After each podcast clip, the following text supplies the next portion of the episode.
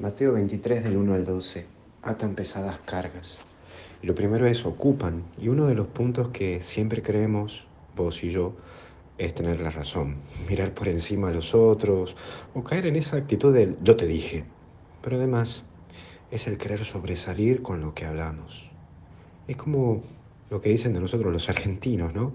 Es buen negocio vender a un argentino porque lo vendés por lo que dice que vale, pero en el fondo no lo vendés por eso, sino lo vendés porque lo, por lo que verdaderamente vale. Hay veces que ese narcisismo que tenemos vos y yo, porque en algún puntito lo tenemos, nos atrapa y nos lleva a querer que los reflectores, las miradas de los demás estén siempre en nosotros. Mira, el querer sobresalir puede llevarte a vivir un estilo de vida que no es. Y tarde o temprano te va a pesar ese estilo de vida que vos querés llevar. Pero hay un segundo eje, cargas. ¿Cuántas veces atás cargas vos en los demás? El hacerle sentir el culpable o la culpable, el hacer sentir la culpa y en generar en otros una cierta dependencia hacia vos, hacia tu persona. Incluso esto pasa en el mundo religioso cuando manipulas a la gente, o también pasa en el mundo matrimonial o de noviazgo, que manipulas a la gente para que haga lo que vos quieres que hagan, o haces que los demás giren alrededor tuyo y te sirvan para tu causa. No hagas que la gente dependa de vos.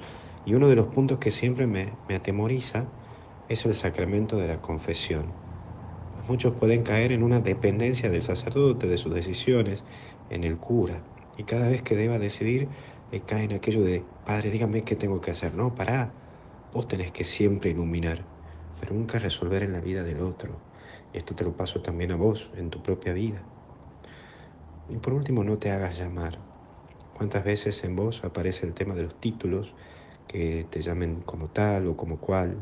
Hay veces que te importa demasiado el cómo te nombran y hasta te hace aparecer ante los demás con jerarquía. Me recuerdo una vez cuando estaba en el Vaticano, a un sacerdote que me acerqué a saludarlo por buena onda nada más. Y le dije, buenas padre. Me dijo, no, soy monseñor. Mire la faja.